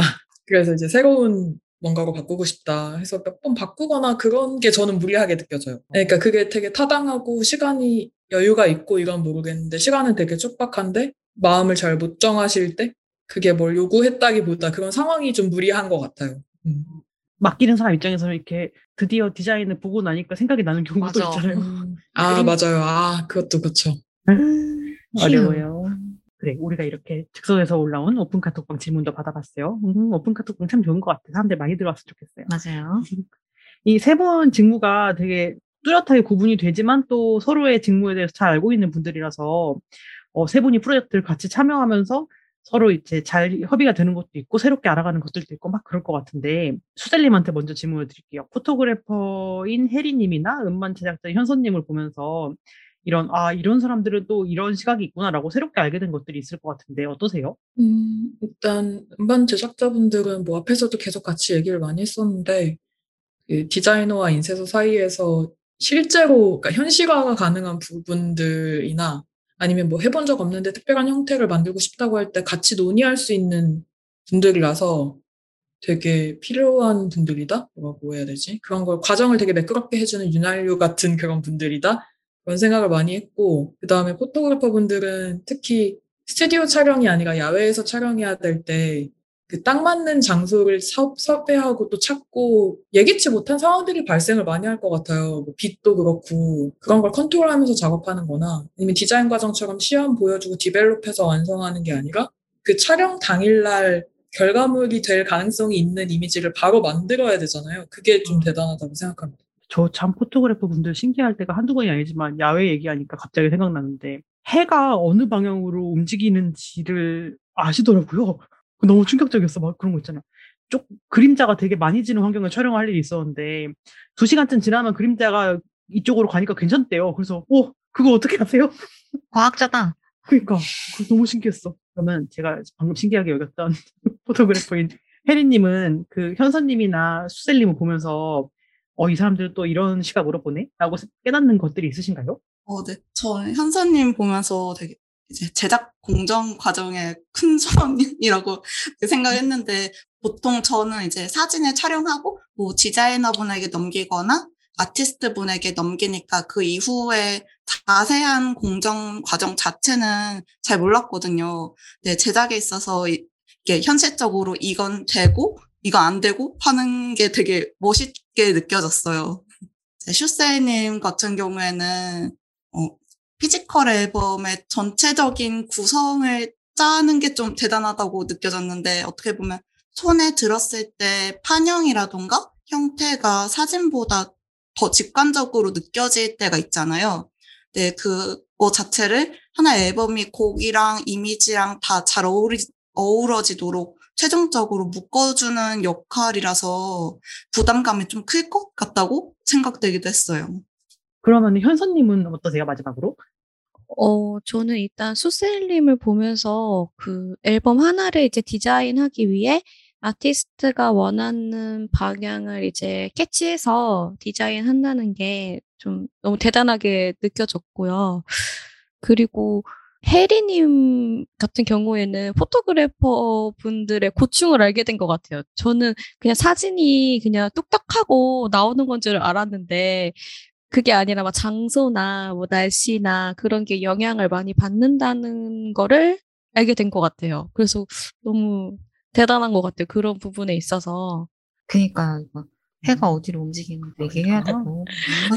여담이긴 한데 이- 최근에 촬영 로케이션을 찾는데 이제 로케이션 가기 전에 공원이었는데 그 전날 기사에 그 공원에 지뢰가 나왔다고 하는 거예요. 촬영 전날에 뭐라고요? 지뢰. 그래서 이제 로케이션을 이제 촬영을 좀 미루고 로케이션 다시 찾고 그랬거든요. 그게 진짜 어- 야외 촬영이 너무 어려운 것 같아요. 그런 것 때문에. 아니, 그러고 보니 야외 어떤 되게 독특한 장소를 찾다 보면 개발이 좀 덜 됐거나 인적이 드문 데를 찾게 될 수도 있잖아요. 그러면 그런 데는 이상, 모르는 동물이나 식, 저기 곤충들도 나올 수도 있고, 맞아, 맞아, 맞아. 지뢰도 나올 수도 있고, 그렇지, 지뢰가 나올 수 있네. 어, 이런 건 진짜 약간 경험해보지 못한 것들이 나올 수도 있겠네요. 네. 즉각적인 대처를 하지 않는 이상은 미리 선, 사전에 잘 조사를 하고 가야 된다는 점이 좀 어려워요. 그래도 지뢰가 있는지 조사할 순 없잖아. 그렇죠. 네. 그리고 약간 모르고 약간 소품으로 썼는데 막 유물이야. 어, 유물이거나 멸종 위기종이거나 막 이러면 어떡해. 그러니까, 그러니까, 그러니까. 내가 촬영장 의자를 깔고 앉았는데 천연기념물 고사리고 막 이러면은 고인돌이고 막 이러면 그러니까. 그러니까. 어, 뭐 변수들을 야외는 또 무섭다. 차분하게 컨트롤 해야 되는 그런 어려운 현장이 어려움이 또 있겠네요. 세 분이 서로에 대한 그런 얘기도 들어봤는데 어쨌든 각자 맡은 역할은 달라도 세 분이서 음반을 만드는 어떤 공통적인 부분을 공유하고 계시는 거잖아요. 각자가 가- 자기 역할에서 음반을 만들 때 가장 중요하게 생각하는 태도가 있다면 어떤 게 있을지가 좀 궁금해요. 요거는 혜리님부터 한번 답변을 들어볼까요?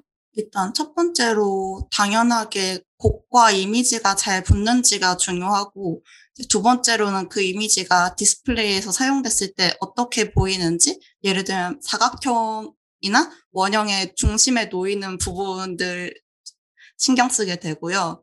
뭐 이거 크게 중요하지는 않지만 뭐 요즘엔 또 UI가 앨범 커버에 맞춰서 배경색이 그라데이션으로 맞춰지잖아요. 그래서 그것도 왠지 신경이 쓰이더라고요.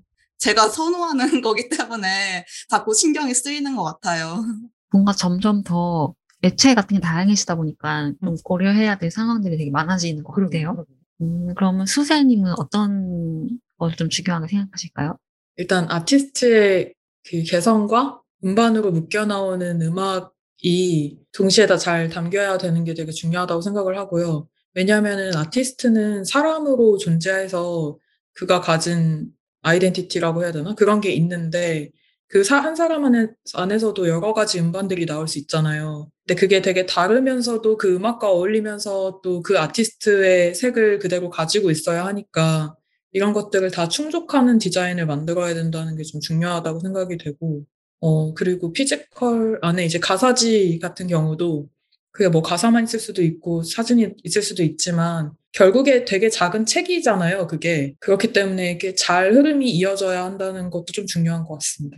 크게도 봤다가 작게도 봐야, 디테일도 봐야 하는 그런 게 중요하죠. 마지막으로 현선님은요? 어, 저는 아무래도 앨범을 제작하는 사람이기 때문에 그 디자이너 분들의 일단 needs를 파악을 하고 인쇄를 진행을 하, 해서 인쇄가 사고 없이 문제 없이 잘 진행이 되어서 완벽한 제품이 나오는 거를 제일 중요하게 생각을 해요, 저는.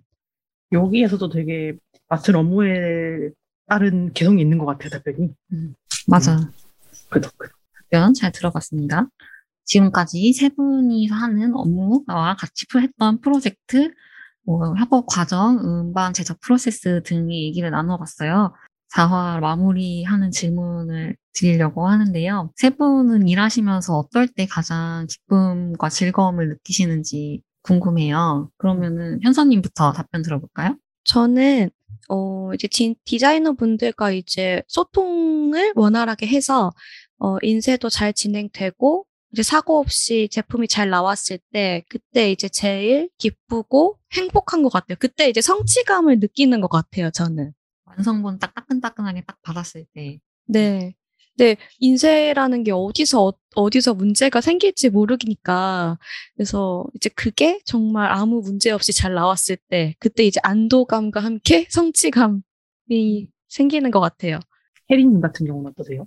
저는 클라이언트와 제가 생각했던 방향성이 크게 다르지 않고 끝까지 착착착착 완성되어서 반응까지 좋을 때 가장 기뻐요. 그리고 아티스트의 반응도 너무 기쁜데 이제 아티스트 분들의 음악을 듣는 팬분들 반응도 되게 기쁘게 느껴지더라고요. 아무래도 가장 많이 들어왔던 분들이니까 신경 쓰게 되는 것 같아요. 그러게 약간 팬덤이 좀 있는 구성되어 있는 아티스트 같은 경우에는 바로 이렇게 반응이 막 오잖아요. 맞아, 그 맞아, 이미지에 맞아. 대해서 음.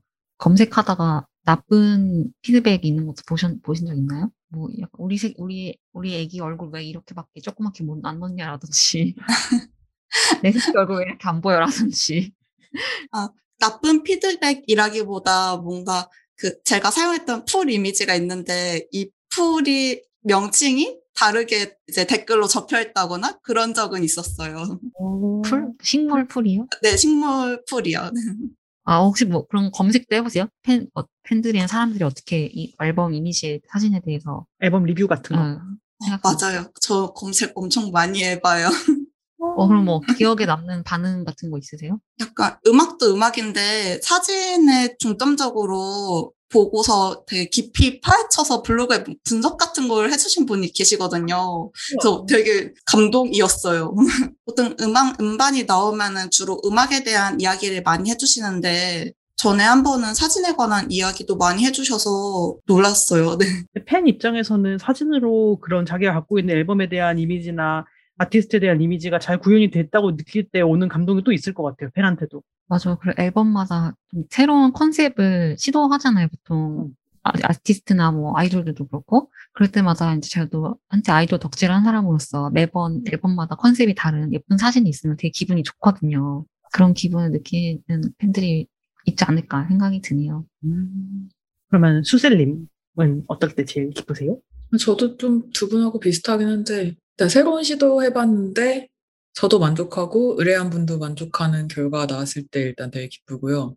공중그늘 앨범 했을 때 jewel case를 썼는데요. 아, 투명한 플라스틱 그 케이스를 썼는데 inlay 부분, 그러니까 CD 아래쪽에도 사실 종이가 하나 들어가거든요, 보통. tracklist가 있는. 근데 그 부분을 그냥 생략했었고, 그 tracklist도 투명 sleeve 위에다가만 적어놨었어요. 그 앨범 타이틀도 안 적어놓고. 근데 그게 물 속에 있는 것 같은 컨셉이랑 되게 딱 맞았고, 저랑 이제 공중근을 분들도 좋아하셨고, 앨범 구매하신 분들이 되게 많이 좋아해 주셔가지고, 그때 되게 기뻤어요.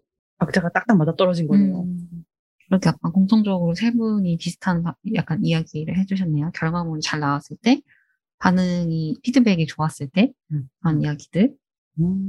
그 각자 한 분씩 앞으로 이 업계에서 해보고 싶은 작업이나 프로젝트가 있다면 좀 어떤 게 있을지 얘기를 해주시면 좋을 것 같은데, 요거는 순서를 또 바꿔서 수셀님부터 들어볼게요. 앞으로, 앞으로 해보고 싶은 것.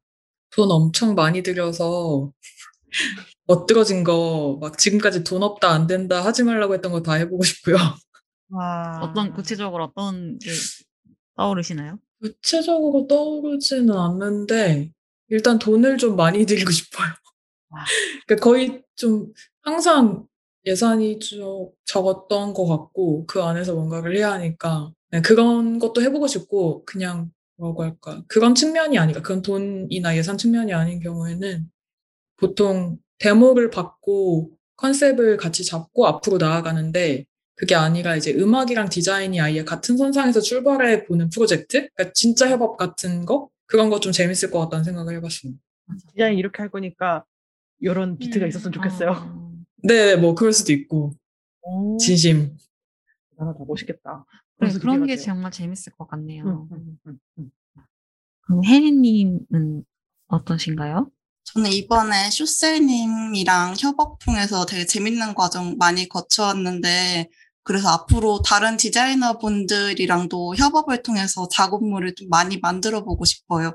오르, 오르, 이것저것 사진 오리고 붙이고 자르고 하실 분들 연락 바랍니다. 이거 정말 매력 포인트인데. 네. 열려있는 소스 제공 가능합니다.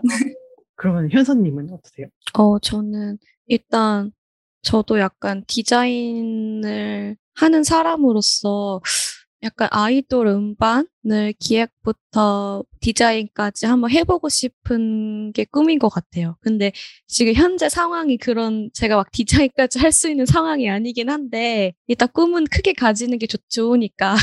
다들 하시고자 하는 일 이루고 말씀하신 일들 진짜 다 하셔가지고 저희가 만나게 되면 진짜 반가울 것 같네요. 되게 기대가 많이 되네요. 음, 엄청 돈 많은 프로젝트를 이렇게 저렇게 사진을 막 편집해가지고 그치, 그치, 그치. 디자인을 멋들어지게 해서 만드는 그런 프로젝트들 꼭 한번 미래에 가까운 미래에 만나게 되면 좋겠습니다. 음.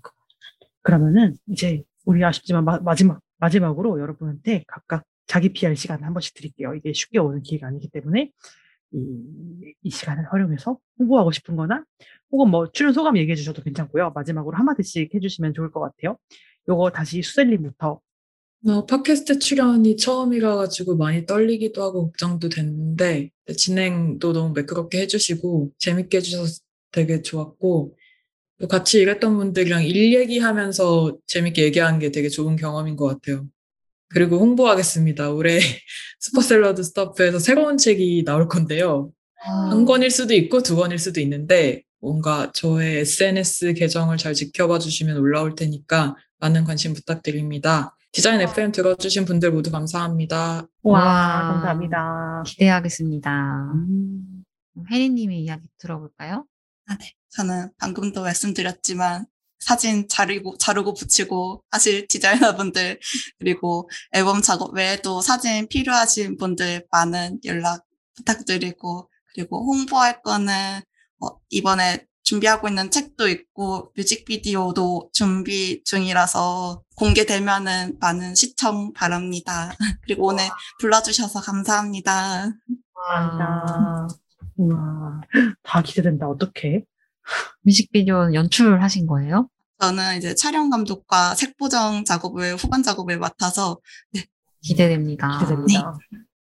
현서님의 소감과 PR 좀 들어볼까요? 아, 네. 일단 오늘 좋은 분들과 새로운 경험을 할 수 있어가지고 너무 좋은 시간이었고, 그다음에 제작자로서의 힘든 점은 있지만 세상에 쉬운 일이 어딨나 하면서 열심히 일하고 있어요. 그래서 혹시라도 앨범을 제작하실 분들은 언제든지 연락 주시면 제가 잘 만들어 드릴게요. 와, 그 대형 아이돌 여러분 많은 연락 그러게. 현서님만 있다면 못할 앨범 제작은 없을 것 같습니다. 그러니까. 근데 우리가 얘기를 막 강조하진 않았지만 이 세 분들이 다 엄청나게 다재다능한 분들이고 진짜. 그 또 제가 좋아하는 말 있잖아요. 풀스택, 아, 그치. 풀스택 디자이너, 풀스택 포토그래퍼는 음, 분들이시잖아요. 그래서 앞으로도 뭔가 그 계획하시는 것들이랑 오픈되는 일들이 다 뭔가 다 흥행하시기를 바라고 잘 되실 것 같습니다. 어, 세 분의 어, 마무리 소감까지 잘 들었고요. 오늘 나와주셔서 너무 감사하고 즐거운 시간이셨기를 바라면서 보내드리도록 하겠습니다. 오늘 감사했습니다. 재밌었어요. 안녕. 네, 세 분 답변 잘 들어봤고요. 저희 광고 듣고 오겠습니다. 디자인 FM은 창작 뮤지컬 모던걸 100년사를 제작하는 프로젝트 그룹 하이카라와 함께합니다. 어느 시대에나 요즘 여자들이 있었습니다. 모던걸, 된장녀, 양공주, 김치녀, 홀패미.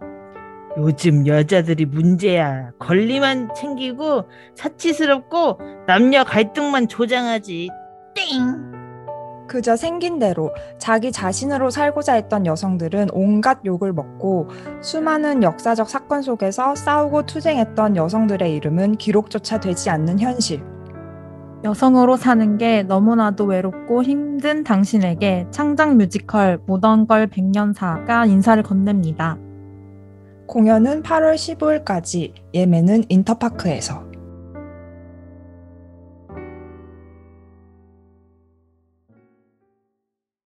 네, 광고 듣고 왔습니다. 창작 뮤지컬 모던 걸 100년사 이 프로젝트를 저 텀블벅에서 본 기억이 나는 것 같아요. 맞아요. 이거 한 2016년쯤에 초연이 됐던 걸로 알고 있는데 그 맞아요. 여성 혐오가 역사가 진짜 길잖아요. 옛날에 그런 글도 봤던 것 같은데 뭐 양공주부터 시작해가지고 막 그런 여성 혐오의 말들이 점점점 내려와가지고 요즘도 이렇게 멸칭으로 부르는 말들이 여전히 계속 있잖아요. 맞아요. 음, 우리가 이런 계보가 있는 것은 참 불행한 일인데 어쨌든 이 연극 되게 기대가 되네요. 재밌을 것 같아요. 네, 많은 분들이 관심 가지고 한번 봐주셨으면 좋겠습니다. 네, 오늘은 정해리 aka 슈퍼샐러드 디자이너와 하혜리 포토그래퍼 그리고 안현선 음반 기획자님과 함께 만나서 음반 제작 과정에서 일어나는 협업과 음악 산업계 이모저모에 대해 이야기를 나눠봤습니다. 저도 어렸을 때 이제 음반 매장에 가서 음반 CD들 보면서 이런 거 누가 했을까, 이런 거 누가 어떻게, 어떻게 만드는 걸까 너무 약간 궁금해 했었고, 음반 이런 거 수집하는 거 되게 좋아하는 사람으로서 오늘 이렇게 그때 추억도 떠올리면서 여러분들 이 세분 얘기를 들으니까 되게 즐거운 시간이었어요. 소미님은 오늘 어떠셨나요? 그러게요. 제가 오늘 얘기를 하다 보니까 녹음 중에 갑자기 떠오른 저의 첫 외주 경험이 있었습니다. 고등학교 때 담임 선생님이 그 CCM 밴드 같은 걸 취미로 하셨거든요. 취미로? CCM. 아, 취미로. 취미로? 예, 예, 예. 어. 그래가지고 그것에 앨범 자켓을 저한테 의뢰를 한 적이 있었어요. 너 아, 미대 갔으니까 해줘. 라고. 어머나. 그 당시에 인디자인도 모르고 일러스트에서 그냥 진짜 쬐끔 아는 그런 상태였는데 그냥 해야 되잖아요. 그래서 어거지로 했는데 인쇄를 넘겼는데 이게 제가 그때 너무 아는 게 없어가지고 접지가 되면은 이게 접지 순서에 맞게 하리꼬미를 해야 된다는 거 모르고 어. 그냥 한 판으로 이렇게 길게 만들어서 알아서 네. 만들어 주겠지라고 넘긴 거예요. 근데 인쇄소에서 또 아무 신경도 안 쓰고 그대로 인쇄를 했어. 그래서 이상한 게 나왔는데 나오고 나니까 아저씨가 어 잠깐만 이렇게 인쇄사 전화가 온 거예요. 그 나는 이게 왜 이렇게 된지 나는 몰라. 왜냐면 나는 그냥 될 줄 알았거든. 왜냐면 이런 그치, 모르지.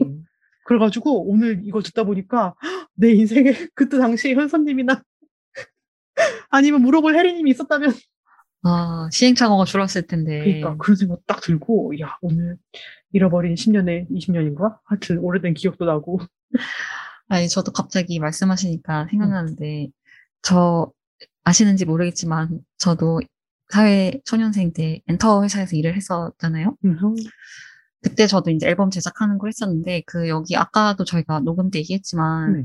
단어들이 이제 일반 인쇄, 이- 종이 인쇄하는 거랑 쓰, 쓰는 단어가 좀 다르잖아요. digipack이랄지, 뭐, 음. jewel case랄지 이런 게.